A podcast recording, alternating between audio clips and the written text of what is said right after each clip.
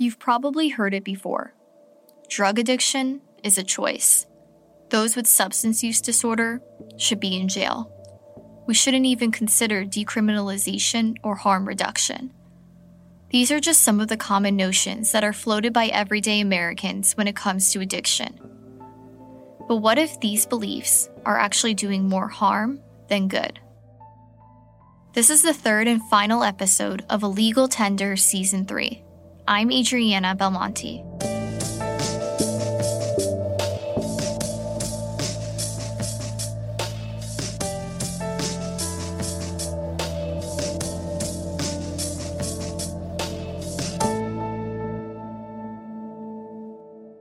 What's scary about fentanyl is that it's a drug most people don't want. Ben is a journalist and the author of Fentanyl Inc.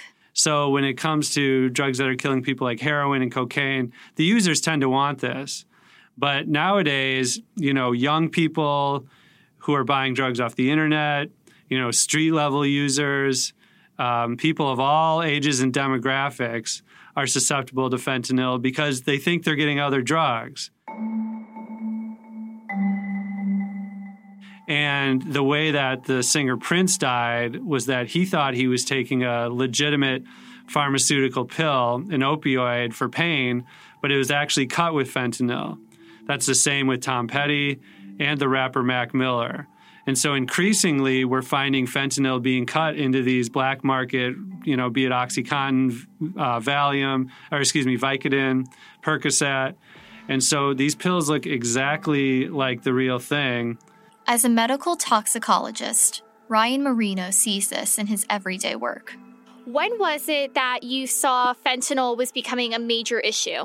Probably around like 2000, 2015 or so. It started showing up more and more, um, and kind of by I think around 2017, um, where where I was at the time in Western Pennsylvania, uh, it was pretty much all fentanyl in uh, what was sold as like street heroin um, and kind of the other synthetics have replaced what was previously heroin being sold on the street, um, but primarily fentanyl. I'm curious. You know, you um, I often see a lot of times just in the media, they kind of go back and forth between referring to this as a fentanyl crisis, a fentanyl epidemic, opioid crisis, opioid epidemic. What is the right term that should be used to describe what's going on right now around the country? So yeah, opioids get a lot of attention, um, and the opioid epidemic is kind of the like buzz phrase everyone hears. But I I refer to it as an overdose crisis um, because I think the real crisis is just that people are overdosing. Um, the rates of opioid use have not really gone up that significantly within the past few years. Uh, the rates of kind of like prescription opioid and heroin use both went up in the 90s and early 2000s, um, but the overdoses we're seeing are the problem that are killing people. As Ryan said, America is in the middle of an overdose crisis that's affecting American families and communities at large. But this crisis hasn't always been easy to identify. For parents or family members, it's often difficult to see the initial signs of substance use disorder. At the time she lost her son Corey, Cheryl Juaire didn't understand the magnitude of the overdose crisis that was at hand. Um, he was going in and out of detoxes, rehabs, and all that. And again, he was doing it with his brother. So I thought, you know, I mean, they would joke when they were going into a detox, like, you know, how many girls are we going to pick up? You know what I mean? So I thought it was a, a joke, you know, and I would tell them, both of you, knock it off.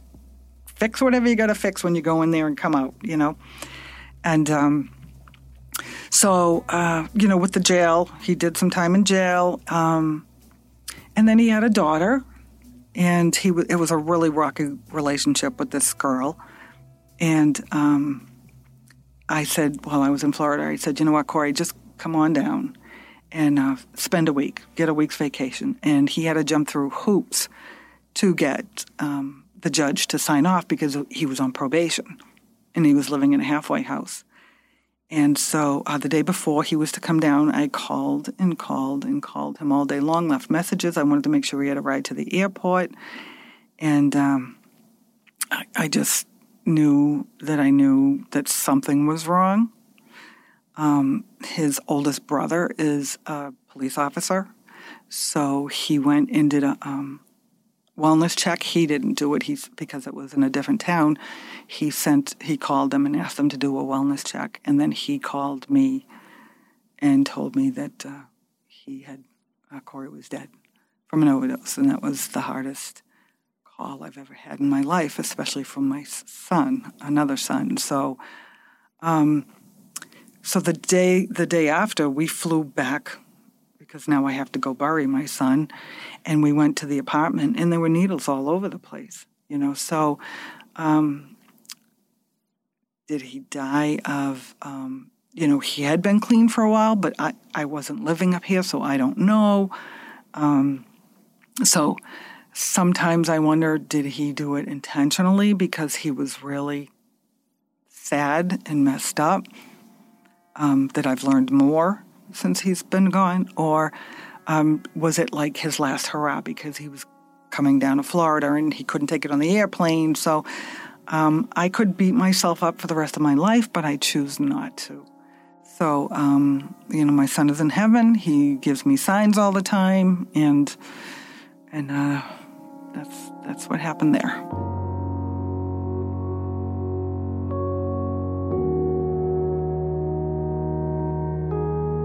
Back in 2011, the most commonly used drug was cocaine. That has since changed dramatically. Cheryl had no idea that this was the beginning of what's become today's opioid crisis.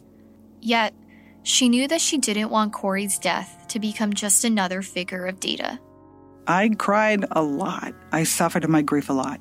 Um, I'm not originally from Massachusetts, so uh, we decided to move back home. Um, my son was buried up here, and I was flying up every three months, so uh, it just made sense just to come home. We just wanted to come home.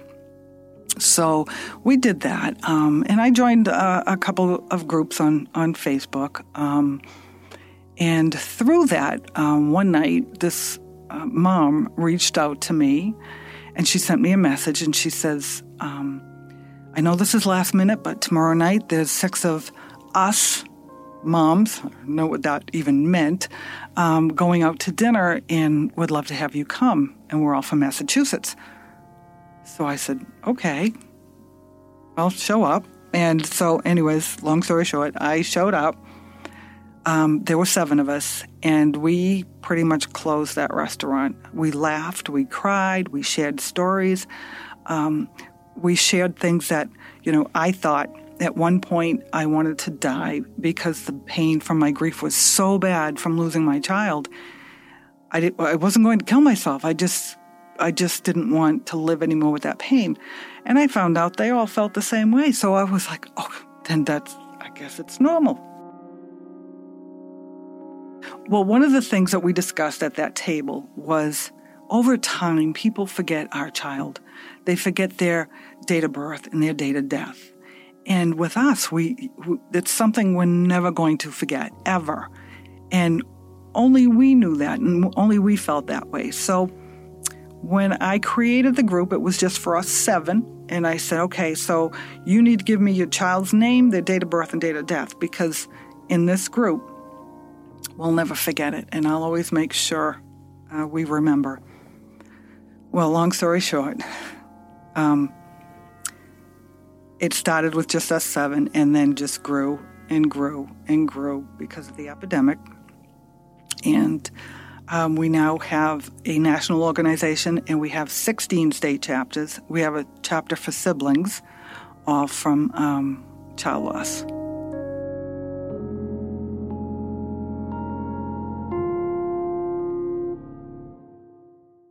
A big part of Cheryl's work is trying to eliminate the stigma that comes with having a friend or family member struggling with substance use disorder.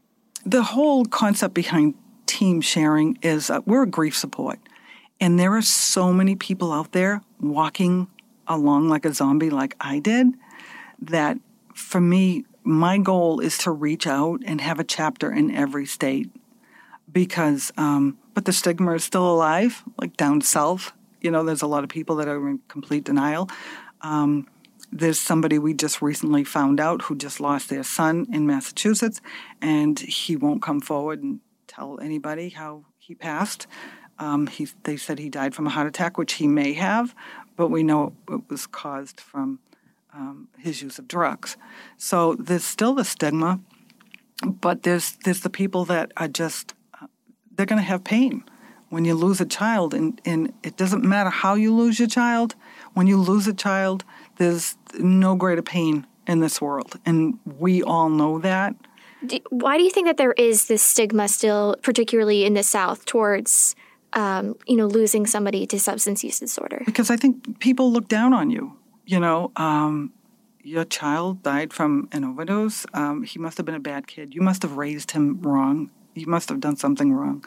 And that's the mentality of thinking, unless it's touched them, really touched them, unless they know somebody, they're just they're just going to be ignorant to it unless they come and say, "Tell me about that loss. What happened?" You know, and that's when we can educate them, that's when it will change things. But the ones who have been in the throes of addiction, the ones who have lost their children to addiction, we all know and we all get it. You've been in recovery for 18 years. And in that span of time, you know, what is it what is it actually like being in recovery? You know, what does it entail? Does you know, you go to meetings frequently and you've also uh, become I think you said a social worker? Yeah. Essentially. Yeah. Yeah, I went to um, college, so. yeah. So what has it been like in those 18 years for you since? I mean, it's it's you know, it's pretty great. I mean, it's not, it's it, it's like, it, but it, you you just stabilize after, after a period. Like the beginning's so hard, right? The beginning's so difficult because you don't really have a frame of reference. Is there a lot of temptations? at the beginning because Yeah. you because you don't you don't really and this is why it's so important that you have all these support services at the beginning now it, it's not at all it's i'm just a you know normal run of the mill american that happens to not drink and not use right? It's not even like it's it's it's a major part of what I, my life and what I do and my identity, but it's not the entirety of my identity. There's so many other things that I am, right? I'm a social worker. I'm a husband to my wife. I'm a father to my son. I'm, you know, a son to my parents, right? Like I have an adult child to adult parent relationship, um, you know, and our relationship has changed significantly. They used to pay money to fly me away from them. I now pay money to fly their grandchild to them. It's, I mean, it's really, it's improved significantly over the the course of being in recovery. But I think the thing that's I think the the main thing that's so important is um, that we we can and do recover. Given proper support, we can and do recover. And this is a very common misconception because it's in every single you know the drama around people with substance use disorders is is in the relapse, right? So you never have like in pop culture, movies, TV shows, whatever, like we always relapse. Like that's all they ever show.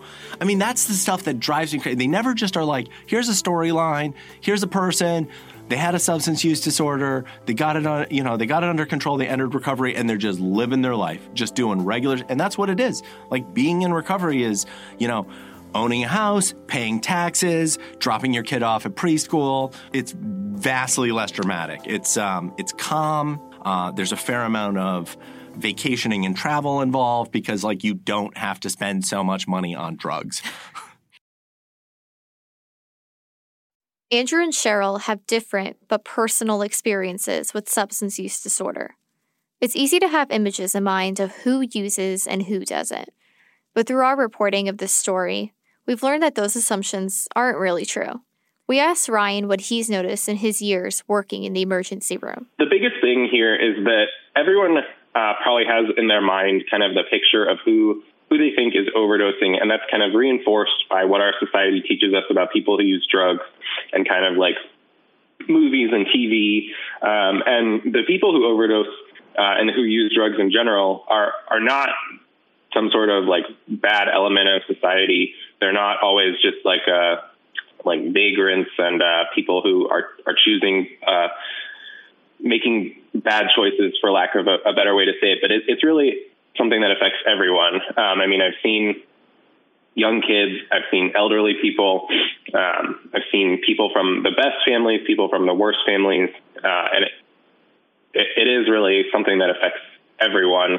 And I think that's kind of the most surprising thing. Um, and what sticks sticks with me is just the surprise from people in the family or friends um, who just had no idea that their 65 year old uh, grandmother had been using opioids uh, or, or their teenager had been using opioids uh, until, it's, until it's too late. Dr. Marino is a very vocal voice on Twitter, often debunking the many myths and misconceptions that come with opioids, particularly fentanyl. One common misconception is that fentanyl can be ingested simply by touching it. Uh, and so we, we do know a lot about fentanyl. This isn't something new to us. Uh, and so people worry a lot that this is contaminating public places. It can you can touch it. It can go through your skin. It can get into the air.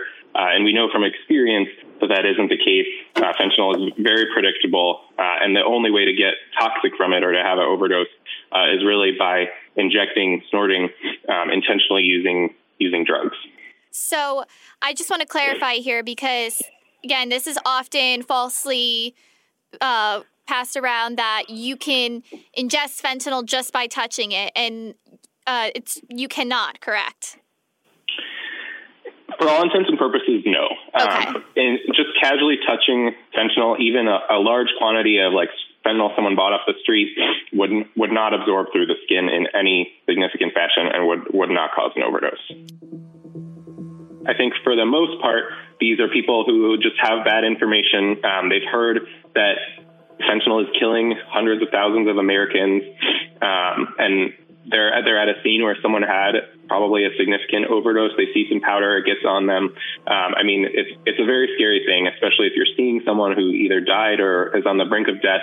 You're hearing that fentanyl is killing all these people. You're hearing that it's super potent. There's a lot of um, social, uh, kind of societal belief around fentanyl, and I think those kind of contribute to probably more like a panic attack um, or something kind of similar to the placebo effect, which there there is actually a negative placebo effect called the nocebo effect, where if you believe something is going to be so detrimental to you, you can actually have symptoms as well. It's never been described that any of these people have ever tested positive for fentanyl um, or have had actual symptoms of opioid over an actual opioid overdose. Now, what kind of consequences do these myths and misconceptions have as a result on people who are actually addicted to fentanyl? Well, I think probably the two biggest consequences. Um, first of all, I mean these myths kind of snowball uh, and give give credence to themselves, where this becomes kind of like a self fulfilling prophecy. Where if you've heard a hundred stories of people just dropping down from being in the same room as fentanyl, um, then it's going to make you think if you're in the same room as fentanyl, you're going to drop down. Um, but in terms of for people who use drugs, these are very harmful because people are very wary to go respond to an overdose. Um, people will not want to touch someone who has overdosed. It, it, really contributes to kind of the stigma that these people face um, and how they're they're treated very terribly. But even more more importantly now, uh, it's leading to people not getting resuscitated and people are probably dying. Um, and I've seen seen even healthcare workers who have been too scared uh, or not wanting to respond to an overdose in the appropriate way because because of these myths. I tried to put myself in Ryan's shoes here for a minute. What's it like to have these people, countless patients coming in and needing to be saved from an overdose? What does a doctor say to them after such a dramatic event? We asked him what the right way to approach this is. Yeah, so everyone responds to an overdose differently. And I think one of the things that I've seen a lot um, throughout my career is just a lot of times people want to kind of use it as like a teaching moment and kind of tell someone, look, like you almost died. Um, and I do think that it is it is kind of a moment to try to try to talk to someone, um, but you have to go about it in a careful way. And telling someone that uh, like their family's mad at them or this was they made a big mistake is really not the way um, to communicate with someone who's in a very vulnerable position. Um, it is a great opportunity to kind of try to engage someone, see if they want to get plugged into recovery for if it's opioids or whatever other uh, drugs they're using. Um, and I think a lot of times this is not offered, and that's kind of another way that the system, I would say, has dropped the ball on this issue. Is we have very good uh, medicines and other options for getting people off of opioids and treating addiction, um, and these have been around for decades, uh, and they're they're just not available. Um, and probably the best example of this is buprenorphine, which is a great medicine for treating opioid addiction, um, like long term, uh, and it has great success rates. Has been well studied. Um, there's a, a very large body of evidence supporting its use. Is a federally restricted medication, um, and approximately only five percent of eligible prescribers, which is doctors, nurse practitioners, uh, physician assistants, um, across the country are actually able to prescribe this medication just because the federal government has restricted its use because it, it's associated with addiction and drug use.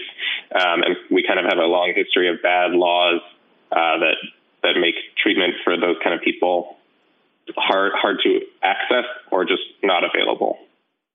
You know, you, you've talked a lot about stigmas here. Sure. What is the one that bothers you the most? I mean, the one that bothers the, actually the whole the whole conversation around stigma bothers me the most about stigma, right? Because stigma is we have a serious problem with stigma, but what, what we really have a problem with is we have a problem with well, we have it we have an empathy gap right? Like that's what we have in our country. Like the fact that there's people that are like, you should lock them up, you should, um, you know, like, well, it's their choice. Like if they die, like that's on them. That that lack of empathy is the most detrimental component to our society. Like this. Andrew told us a story of someone who had a different background than his and the obstacles they overcame to get the care they needed. There's this kid, Reno Harmon, out of Philadelphia, experienced I mean, just horrific trauma. He's like, you know, 12 years old, watches his 11 year old best friend get shot through the throat, bleed out, and die in front of him, um, you know, on a basketball court. He, you know, is from this socioeconomically disadvantaged minority population, and he, you know, the whole deck is stacked against him. Um, at 15, when I started getting into trouble, like my parents were coming in and cleaning it up. At 15, when he got in trouble, they put him in adult prison as a 15 year old. Adult prison. They offered him 20 years in prison as a 15 year old. And thank God his mom is amazing. She just like marched in there and was like, 20 years is not, you know, that's not a plea deal for a 15 year old. What are you guys talking about? And, it, you know, he's from this like very rough area, very rough background, you know, rampant like gun violence all over who gets to sell drugs where to whom. But he gets diverted over to this recovery high school. You know, now he's in recovery. Um, you know, he came out and spoke at the Mobilized Recovery event in Nevada. Um, graduated high school early. He's in uh, you know college and um, you know in a trade program. We, he went out and did this story on um, you know for YouTube. And he's amazing. He's amazing. And his life has fundamentally changed simply because he had access to care. We've heard of, you know, the calls to decriminalize drugs. And then we've also heard people say these people should just be sent to prison. They're taking drugs. Um, they know what they're doing. Where is the middle ground for helping people with addiction? You know, just based on your experiences, are there any other approaches that you would say could potentially work?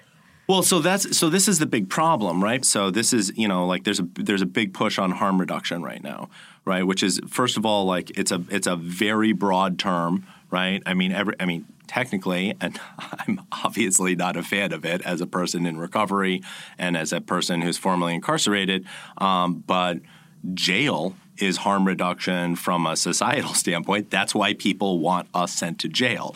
Um, I don't think it's an effective solution. There's actually a lot of research to support the fact that it's not an effective solution. The bottom line is, I mean, you should, anyone should want people to get help uh, even if they don't care about the people at all, right? Even if you're just a soulless monster and you don't care about your fellow Americans at all, you should still want them to get help because if we go to jail and are not treated during the course of our experience there, at some point we're coming out, right? Right? And if I'm either going to come out with a treated or untreated substance use disorder. And then the other thing is it's just super expensive. I mean, you know, you're spending like $75,000 per person per year to incarcerate. And some states are astronomical. I mean, you guys just had, what, $330,000 per year to incarcerate an adult? I mean, in, in New York, that's, we could support someone for 20 years right? With very low, you know, with a very expensive, like front end intensive treatment. And nobody needs 20 years of support. You know, people need a five year long continuum of care. And that's what people do that have resources, right? You don't have all these celebrities coming out and being like, just celebrated 20 years or 25 years in recovery. It's the cornerstone of my entire career. My whole life is built on it. Like, this is why I'm an A list musician or whatever, is because I made this fundamental change in my life. And it's like, I wonder if they have something that other people don't have. And it turns out, yes, they do. And it's a lot of money. So that's, that's what is making the difference, right? That, and, and it's the same for, for people like me. It's the same for people like my wife that had the deck stacked in their favor, that had access to all these systems. So when we talk about harm reduction in the U.S., if you know harm reduction in the U.S. needs a lot more funding, right? So, um, safe injection sites is a is a is a big one right now. That's like, um, so I mean, first of all, leaving aside the fact that safe injection sites should be operated out of hospitals by nurses and doctors, not like a bunch of volunteers in a warehouse with some donated Narcan. Uh, you know, just from a safety standpoint, it, it's about the wraparound services, right? So, in other countries, in Canada and uh, Switzerland, uh, places like that, you go to somewhere that that is providing this service and every single day they're like do you need help? Like we'll get you help right now. Let's take a you know i know you're just trying to get high but let's talk about how wildly dysfunctional your life is right now and how we can help you right in the US, we're not providing any of those wraparound services. And harm reduction without wraparound services is just hospice care for the poor. I mean, and that's really what we're talking about rolling out at scale here. So, I mean, just think about it rationally for a second. If you're a um, homeless 16 year old girl who's addicted to heroin and you're prostituting yourself to support your substance use disorder because you're 16, you dropped out of high school, you don't have a lot of marketable skills, and you go to um, something like this, that's great that they're less likely to overdose um, or, or they're I mean, they're less likely to overdose if they're using like fentanyl testing strips and things like that. But if, if they overdose, you know, there's there's someone there that is going to provide reversal medication um, so that it's not a fatal overdose. So they're less likely to die. But you haven't addressed any of the underlying problems. They're still homeless. They're still prostituting themselves. You still have to commit crimes to get money to buy drugs. And this is why it's so important that if we're going to do harm reduction in this country, which I'm for, I support harm reduction, we need to pump a lot of resources in. Like, are we getting you access to housing? Are we getting you access to education? What are we doing to help you? Because that that child should have the option of saying, I need help and we should get them into detox where they will immediately not be homeless and they will immediately not be prostituting themselves. Like that night, those issues are resolved.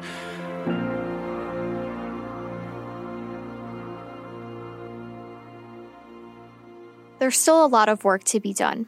And if there's anything this story has shown, is that there's no one clear cause or one clear solution to this American overdose crisis. At the end of the day, this crisis is about people. It's easy to begin thinking of these huge numbers and problems as insurmountable and difficult to solve. But every number lost was actually a person. I asked Cheryl where her family is at now, nine years after Corey's passing. So you said that your oldest son is a police officer, mm-hmm. and then what about your other son? So my other son, um, he used to do drugs with Corey, and after Corey passed, he did him worse for a couple of years. I thought I was going to lose him. Um, and then he got into recovery. He went to Teen Challenge, um, stayed there a couple of years, and then they hired him, and he worked there a couple of years, and then he relapsed. So right now, that's where he's at, and um, it's not good, but that's where he's at a lot of families I have come to know um, have lost two children um, or have one that's in active addiction. Um, we have a mom who lost five in our group in Massachusetts, five children. So um, it knows no boundaries.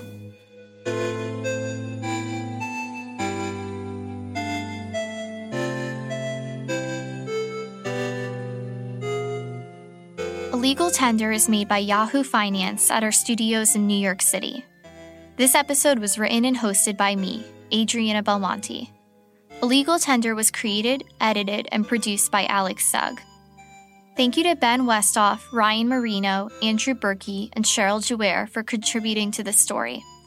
Westhoff's book, Fentanyl Inc. How Rogue Chemists Are Creating the Deadliest Wave of the Opioid Epidemic, is available now from Grove Atlantic. If you enjoyed this podcast, head over to Apple Podcasts and leave us a five star rating and review it for the show. Until next time, thank you for listening to Illegal Tender.